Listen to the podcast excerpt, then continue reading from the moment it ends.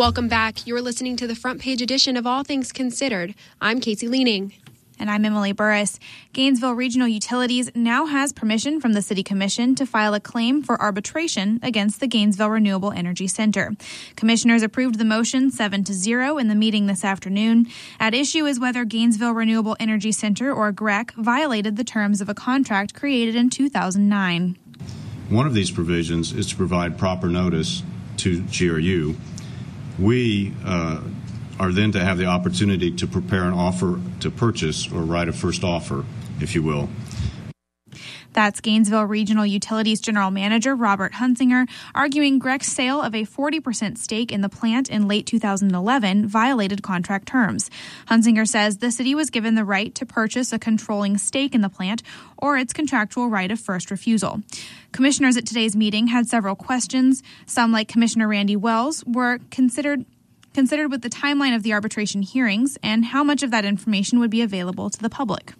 What elements, if any, would be restricted or would want to be in a restricted setting? I don't know at what point our meeting as a body it, this would apply to, I guess, under legal cases. I mean, it's a, I'm not quite sure where the members of the public are included in the conversation or what extent it's just really going to be behind the scenes with GRU.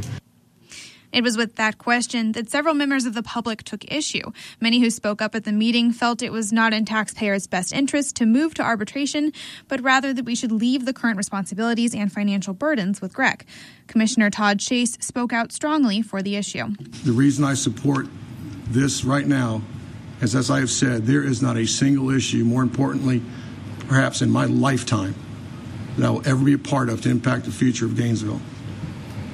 And so what gives me comfort to some degree to continue forward the item as it is right here now is that all of the past negotiations, all of the contract, everything that was done, there is, for me personally, there is one enormous difference, and that was I wasn't there.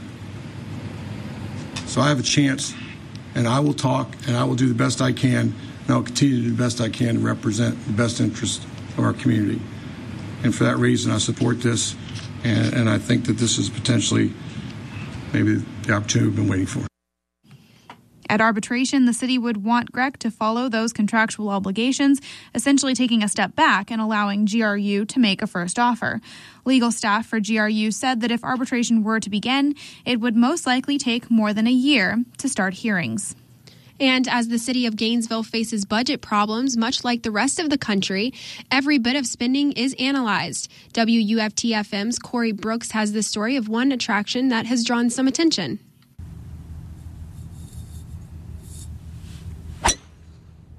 Local governments are responsible for a variety of things healthcare, law enforcement, recreation. One of the ways the city of Gainesville entertains its residents is the Ironwood Golf Course. Ironwood is a city-owned golf course in East Gainesville, but some officials in the city feel that the golf course should make some changes. Right now, the Gainesville City Commission is trying to figure out exactly what the long-term future of Ironwood is. District 1 City Commissioner Yvonne Hinson Rawls, who represents Ironwood, says that the commission is looking to improve the course. Well, right now we have a request for proposal out on the street for um, uh, a professional management and operations person or group to come in and um, spruce it up. We actually want it to be one of the best golf courses in the area. And so we want people with some expertise in the area to come in and uh, take over and manage it for us. These efforts were started by District 2 Commissioner Todd Chase, who wants to begin collecting information. Uh, I made a motion and the commission uh, agreed to uh, at least pursue other opportunities to see if there's even a market for it. So, there's people talk about these what if scenarios without knowing what if. And so, um, we are currently right now out on bid for companies to take over the, the management of the golf course, the uh, maintenance of the golf course, which you already do contract out. And we've uh, added to that also a, uh, a request for bids if anybody would be interested in acquiring the golf course. But the two commissioners have very different directions that they want to see the course go. Chase says he would like the course to become profitable and that a private company may be able to do that. Probably would have to be some kind of uh, you know thing on, on, on, rates and things that, that you know public courses are, are, typically a little lower than the private courses. So I think that would be important. Um, again, to the majority of the commission, I think that the uh, the other thing would be important is that it, it, makes that it does make financial sense to help with our current budget problems situation. So it would it would have to include a financial aspect that over time would show a clear path to saving the city the kind of money that it would take to make the decision to you know not own it anymore. That a company could maybe a private company could provide more resources and things that, that, that maybe the city couldn't to, in order to uh, maybe generate some, some greater revenues. And so that, that'd be something I think we'd all be open to. Meanwhile, Hinson Rawls says that it's more about bringing the game of golf to new players. I would think they would have great PR opportunities and uh, abilities to uh, get the course and all of its amenities into the right venues and magazines, and also um, have uh, pros, golf pros on hand to uh, teach people who want to learn, such as myself, how to play a good round of golf and how to actually become golf pros. I would uh, venture to say that it would be good to have people who can teach college kids and high school kids how to become pros themselves because young people are taking the course kind of like a tiger and uh, becoming using it as a career uh, choice. Uh, in addition to that, they need to have people who are good landscape architects who know the course, uh, know what makes a professional course work, how it should look, how it should feel, how it should slant. Wish the city could find a way, frankly, to uh, uh, make it not just profit making, but to have it pay for itself. I would like to see it self sustaining. Golf course supervisor Jeff Cordozo agrees, saying that the real benefit of Ironwood lies in the expansion of the game. Well, I think first and foremost, uh, Ironwood's a communities course. I think uh, it doesn't matter whether you're you know, young, old, wherever you are, you're welcomed out here, and I think that's the uh, the most special thing. We uh, we allow kids to come out here and play uh, for five dollars, play as much as they want. Senior citizens are more than welcome, and then uh, so many different varieties of people as well that uh, come to the east side of Gainesville. Golfer Art Stewart plays at Ironwood and says the course is great for the people of Gainesville. I think it's a great community environment. It's got a, it's good for the, you know, charity work. Um, I've been I born and raised here and played here all my life, and uh, since the uh, the improvements have been made, I think it's added tremendous value uh, to this area. Especially that there's not too many golf courses here that can compete with us when in the Gainesville area. Golfers across the greens of Ironwood have noticed a difference in the last two years, however, in the quality of the course. Ironwood underwent renovations a couple years ago, and Cordozo couldn't be happier with the changes. Night and day difference. Um, I, I, think the uh, the biggest telltale sign was when we had a lot of the rain during the summer. Um, whereas probably before the renovation, golfers wouldn't have been able to come out and play for a day or two afterwards. They were immediately playing afterwards, so it uh, it made all the difference in the world and. Um, didn't have to do just cart path only anymore. Uh, the drainage did what it was supposed to do, and I think it was a great effort. Cordozo goes on to say that the renovations are key to upping the profit margin of the course. I think there's there's a lot of different creative ways that we can do. Obviously, there's marketing efforts, different ways that you can go about doing things, um, trying different specials and uh, and different points throughout the uh, the year, and that's something that um, everybody's looking into. trying to implement different things and um, just let people know how great the course is because I think a lot of people still have the misconception of it was ironweed before the renovation. So you still hear that throughout the community even two years later. So the, so the biggest problem is trying to get those people out here because on a daily basis, everybody that tries it now, I think, has uh, great things to say about the golf course. The changes are certainly noticeable by those who play at Ironwood, and Art Stewart says he loves the course. I would say it's a pretty good cor- course. It's it's got a nice layout. Tee boxes are good. I like how they did the undulations around the greens. The bunkers are phenomenal. And the bottom line is, I play up in North Myrtle Beach a lot, and this is a very unique golf course when it comes to layouts. Um, it's not easy. You gotta you gotta hit your irons as much as your woods, and it's a you know. But I would say, in general, if I was getting picky, I would say the fairways. At the same time, Cordozo says that the renovations help to further the game in the community, making the course more popular. The way you look at it, obviously the goal is to try to get more and more people out here to, to play on a daily basis. But I think if you look at the, the whole golf industry as a whole, I think a lot of people are struggling right now economy wise. But, um, you know, the fact is what, what we are able to do um, for just different individuals. It's not necessarily about uh, you know going out and trying to, to do all these different things money wise. It's allowing individuals to play and, and let them use the community's course in the way it was meant to be. Overall, both Cardozo and Commissioner Hinson Rawls are happy with the course in the public hands. And and just just knowing what, what this place is capable of. Um, you know, I think there's just there's so many things from allowing Special Olympics kids to come out here and play for free, allowing junior golfers to play for five dollars, allowing um, you know the high school teams to come out here and, and utilize the course. Um, I think that would be something that I think a lot of people appreciate, and um, it's it's really neat that when you look out every afternoon, there's fathers and their five year old son. You know, obviously women now coming out and playing, and that's another goal that we try to do is, is try to promote the game more to, towards women's players. So um, I, I, think there's a lot of great things about the course, and then and then again after the renovation, I think condition wise. Uh, one source has done a great job in keeping things uh, the way they should be. Lots of people use it from my district, but uh, it's not especially for the district. It's for the city of Gainesville. Everyone uses it, and uh, I'm pleased to have it in my district. Lots of people use it, and people from uh, my district who might not otherwise have a place to play golf get to play golf, and they do. For now, the Commission will continue to gather information on potential management solutions, but it's still early. So the process is still on the front nine. For Florida's 89.1 WUFT-FM, I'm Corey Brooks. The increasing prevalence of childhood obesity in the United States, it has been a challenge to keep kids active. This can be even more difficult during the winter months.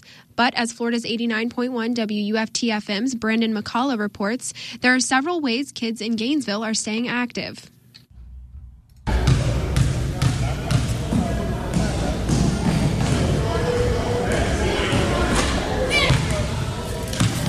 There's nothing quite like the sound of basketballs dribbling and shoes squeaking across a hardwood floor. That's the idea at the Gainesville Youth Co-ed Basketball League held at the Martin Luther King Jr. Multipurpose Center. For a small registration fee, children ages 5 to 14 can join the league and play in a 10-game season and postseason tournament. Recreation leader for the city's youth athletic department, James Gaucher, says it's a great way for kids to stay active. They got two practices a week and then they play games on Saturday. So, you know, some of the younger kids may only practice an hour. Some of the older kids may practice an hour and a half. So anytime you can get three or four hours of activity, you know, running, playing, sprinting, agility, th- th- things like that are great for the kids. So, I mean, gets them active, gets them out of the house, uh, you know, sit instead of sitting there playing Nintendo games. Gaucher also says the league aims to teach kids important life lessons beyond simply basketball. Last year, we started this uh, character counts in all our uh, city uh, recreation uh, departments from after school basketball, summer heat wave, anything that we're doing, we're trying to promote the six pillars of character, and which is trustworthiness, respect, responsibility, fairness, caring, and citizenship. Not to mention, you know, good sportsmanship and and respect and respect for coaches, fans, players, other uh, organizations. So, you know, it's more than just basketball. Sign up for the league continues through December with games starting in January. And while being in a warm indoor gym is nice, there are ways for kids to stay active outside as well.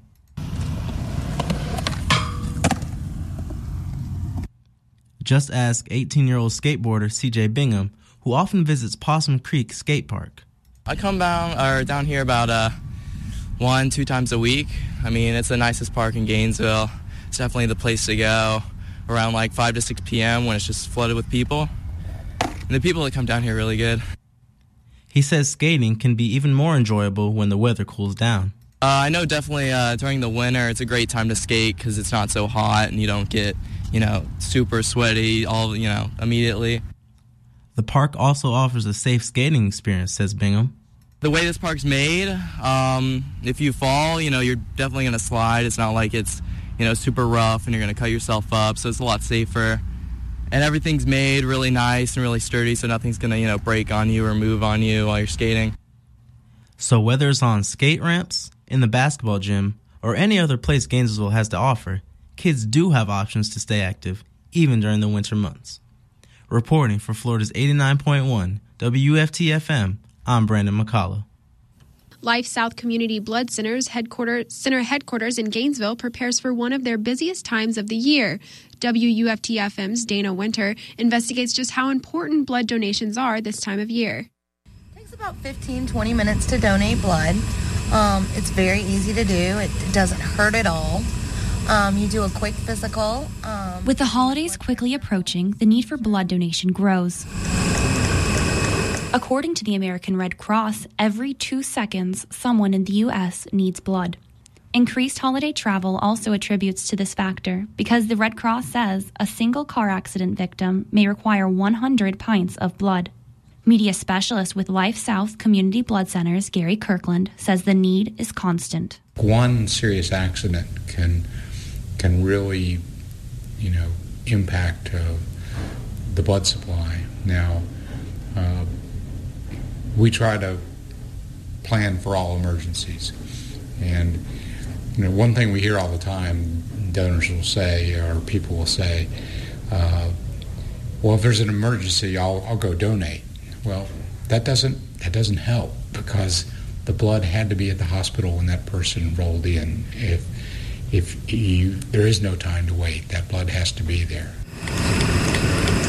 Kirkland adds he's talked to a woman who's used 52 units of blood in less than 24 hours in a trauma situation, meaning 52 people's donations were used to keep this one woman alive. Although trauma situations are the most talked about, Kirkland says many other users of donations are overlooked. People often associate the need for blood for trauma or like a car accident. In reality, is uh, it's the cancer patients who who need a lot of blood. It's people going in for just regular surgery who need blood. There, there are lots of lots of reasons other than trauma that people need blood. I mean, here in Gainesville, if you think about it, we are we have a we are the regional trauma center. So if there is a bad accident, we need to have blood here. We also have major cancer centers here. We have a neonatal intensive care unit here. All of those can can need blood. He adds many operations like organ transplants performed at Shands at the University of Florida require blood be on standby. Whereas Gainesville may not be a big city, it has huge city needs when it comes to blood donations. While donating her own blood platelets, Life South Blood Center team captain Jennifer Seeley talks about the need to donate on a regular basis. Well, what it's two days. It takes about two days to get it, you know, on the shelf in in the hospitals. Am I right, Gary? Yeah. So two to three days to get it out there.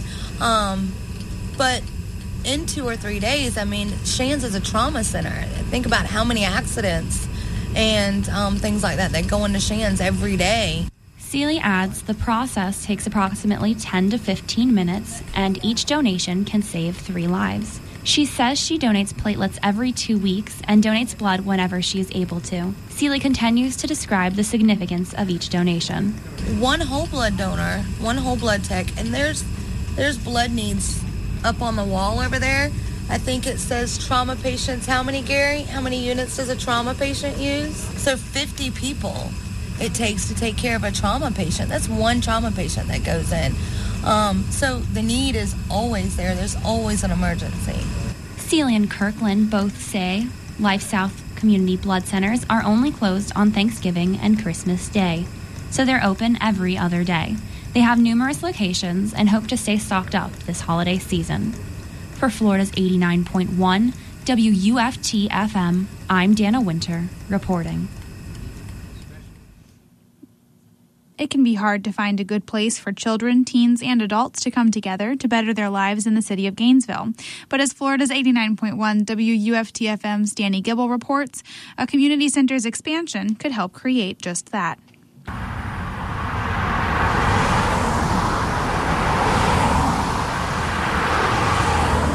As cars drive by downtown Gainesville, past the bars and nightclubs, a little community center is making big improvements. The Porters Community Center has been in the city of Gainesville for many years now, trying to create an atmosphere of helping people. Recreational aide Kenneth Ross has been working at Porter's for over a year, but he has lived in the city of Gainesville on and off for 30 years. He says the center has really helped in a positive way for the community.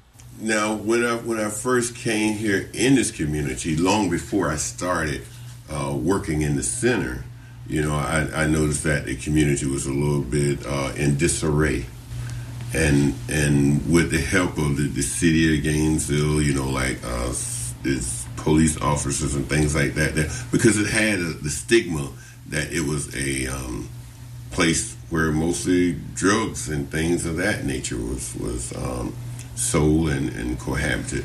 Now, um, since I've been over here from the past time, um, it, the atmosphere, everything has changed, and I think a lot of that got to do with the with the with the center. Ross says before he started working there, people were scared to leave their kids at the center, so he took it upon himself to change their minds. Because when I first got here, a lot of the parents they didn't really didn't care for their kids to, to come out or to come around the center or what have you because they didn't feel safe. And but I made it a point for me to walk around throughout the community and let them know that this is a safe haven and, and my main objective is for the welfare of the kids. And I need to get as many of them in here as I can because we can do things as far as like helping them with their homework, you know, teaching them how to how to play better, to play together, getting them involved in different activities. Ross is doing his part to help the children, and president at Porter's Community Neighborhood Organization, Gigi Simmons, got the expansion process going.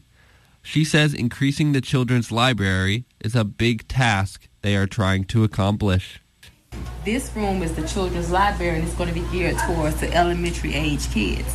Um, what we plan on doing is actually redoing the whole library. We're going to put in new books, um, put in uh, several small reading tables, the smaller desks where the younger children can sit, and also have the lower um, computer desk where they can have. We're going to put two computers in this room, as well as tables for learning, more like a homework room, after school room, and then during the daytime, um, hopefully parents with smaller children could come in from the community and we'll probably have reading sessions and storytelling, things like that. Simmons says the Porter's Community Center needs a new image, so they are doing renovations to make it more inviting.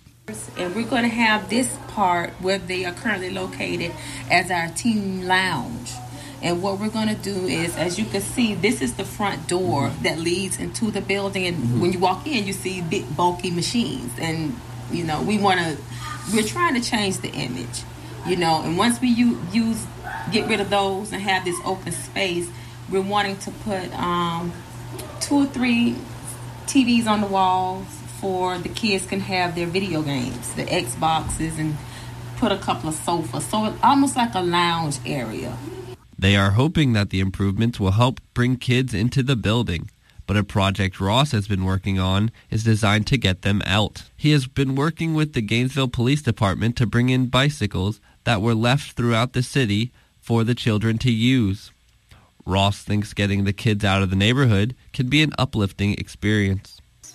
And also, you know, like I take them to, um, you know, like places like the University, the Orange and Blue games and stuff mm-hmm. like that. I, I try to expose them to colleges and, and encourage them, let them know that you have the opportunity to do the same things. And I think exposing them to that and letting them see, you know, like kids of their own, because the majority of the kids here are African Americans. And if they see their own kind in colleges and universities, and, and the kids from the university that come here and visit, they're more apt to consider going to school. The community center and the biking around town also helps to give the kids exercise. Dr. John Spangler is a professor at the University of Florida in the Department of Tourism and Recreation. He says a very important aspect of parks and community centers is for the use of exercise. Um, place for people to be active within communities. And this is um, um, understood by many authoritative groups such as the Centers for Disease, Disease Control and Prevention, the Robert Wood Johnson Foundation, Safe Routes to School National Partnership, the American Heart Association are, are, are on board with um, finding ways to help prevent and reduce childhood obesity. And uh, parks are a good place for kids to be active, for people and communities to be active, um, and to help us address this issue um, in our country. The center's expansion program is not only geared to help children. Simmons says the creation of a new computer lab can really help teens and adults better their lives. We're moving this into our resource room where we're going to add additional five computers, so we'll have a total of 10.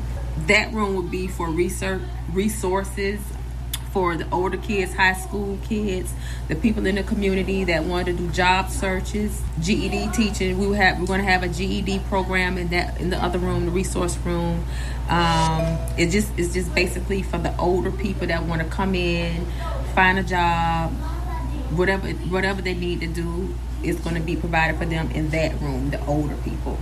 Porter's Community Center is still in the beginning phases of its expansion and the staff hopes that the community can come together by donating supplies or time to really make it a great place in the community. For Florida's 89.1 WUFT FM, I'm Danny Gibble in Gainesville. For many professional athletes, their success can come not only from their athletic abilities, but also from the many decisions made outside the arena. Successful branding can mean the difference between being a great athlete and becoming a household name. Former University of Florida Gators quarterback Tim Tebow is bridging that gap. The Jets, back, the Jets backup quarterback has trademarked the nationally known phrase Tebowing. It's become a fad across the country that many stores have decided to cash in on, including some in Gainesville, where Tim Tebow first became well known. Florida's 89.1 WUFT FM's Cameron Taylor explores this trademark to see just what it means exactly and how profitable the Tebow brand has become.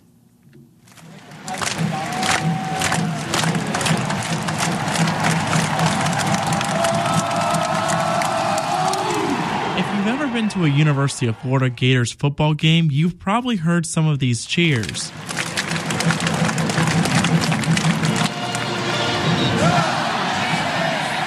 Cheers that used to be for former Florida Gators quarterback Tim Tebow. He led the Gators to victory in two BCS national championships in 2006 and 2008. However, the Tebow brand spread nationwide during his time with the Denver Broncos when he struck the now famous Tebowing stance in 2011. All, all, all, he does is win games. Listen, I got Tebow. He shattered the mold, and all he does is win. All, all, he, all he does is The Tebowing stance is done when a person gets down on one knee holds up a curled up fist to the forehead and either prays or pretends to pray.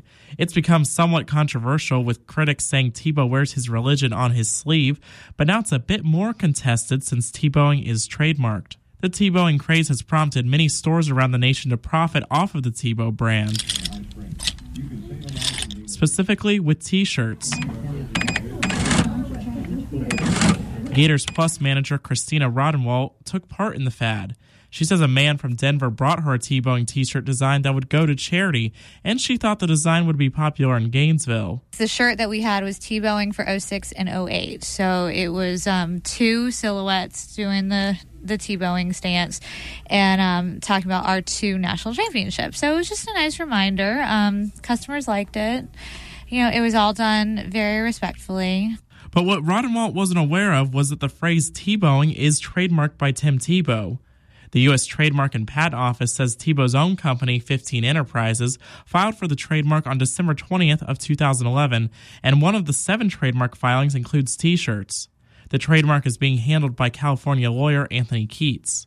However, Tim Tebow wasn't the only one who filed for the Tebowing trademark. A man from Jacksonville Beach near Tebow's hometown also filed a few trademarks, but they were rejected. University of Florida media law expert Clay Calvert explains the trademark process. In other words, if somebody wants to put Tebowing on a t shirt without the permission of Tim Tebow's company uh, and his attorney, that would be a violation of the trademark rights uh, that Tim Tebow now possesses uh, in the word Tebowing, uh, even though it would be for a non commercial purpose. That doesn't mean that people can't use the word Tebowing in an everyday conversation. It means that when he has registered this mark, Uh, he has registered Tebowing for use on a number of different items t shirt, clothing, the types of things that we would expect uh, an athlete of his stature to be able to sell. But stores in Gainesville aren't the only ones with Tebow fever.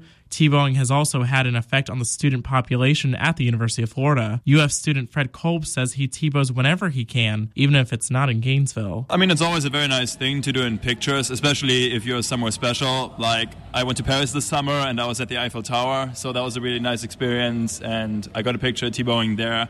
I got a picture Tebowing at the White House uh, when I was there a couple of weeks ago.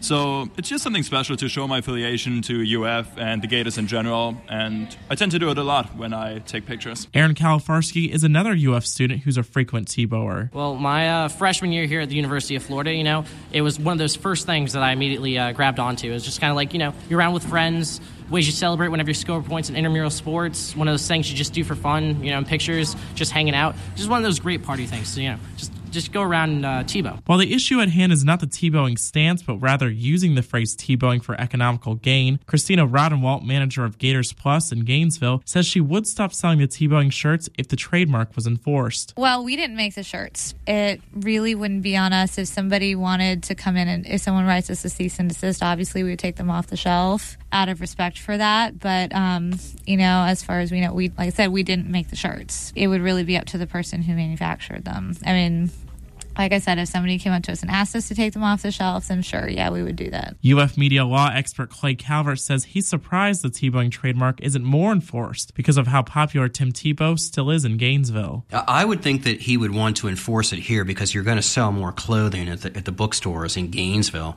with the word Tebowing on it than you probably are uh, in any other market. Uh, but generally in Florida, throughout Florida, he has such a good reputation in most areas, probably not Tallahassee, but in most areas, he's so well thought of that indeed there will be a, a huge interest in him enforcing that mark. Despite the trademark, both UF students Aaron Kalifarsky and Fred Kolb are going to keep on Tebowing. Of course, I'm going to Tebow. You know, it's something that you know it started off with the Florida Gators. Might have started off with Tebow, but uh, you know, it's something that you know, I believe does belong to the students as well, people who do attend the University of Florida. So, yeah, of course I'm going to Tebow. And I, I think the student population is also going to continue to Tebow. Oh, absolutely. It's Still a great thing. And I don't think I'll be punished for it, so for sure. For Florida's 89.1 WUFT FM, I'm Cameron Taylor reporting.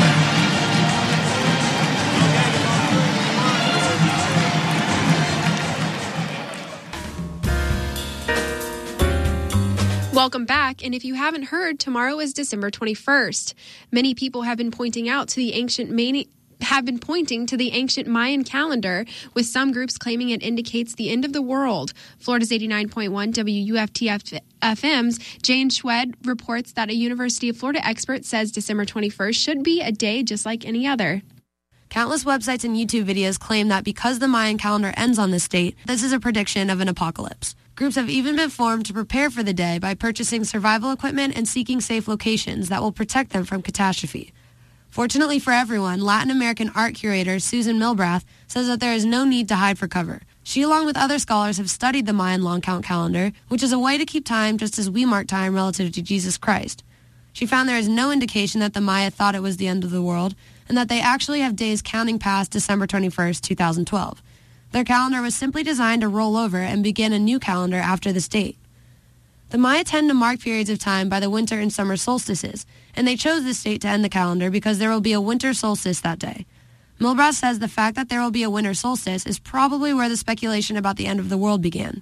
There's a text that uh, says either nine gods or the nine god will descend, uh, according to some readings of the text. So, with that and the date being uh, the winter solstice in 2012, people uh, decided that this might have some uh, apocalyptic uh, interpretation. The Maya people alive today don't believe in this apocalypse. In fact, they follow a new 260-day calendar that was derived from the long count calendar. Therefore, Milbrath says that these people are not sitting around waiting for the end of the world, and that they were surprised when people came to interview them about the subject.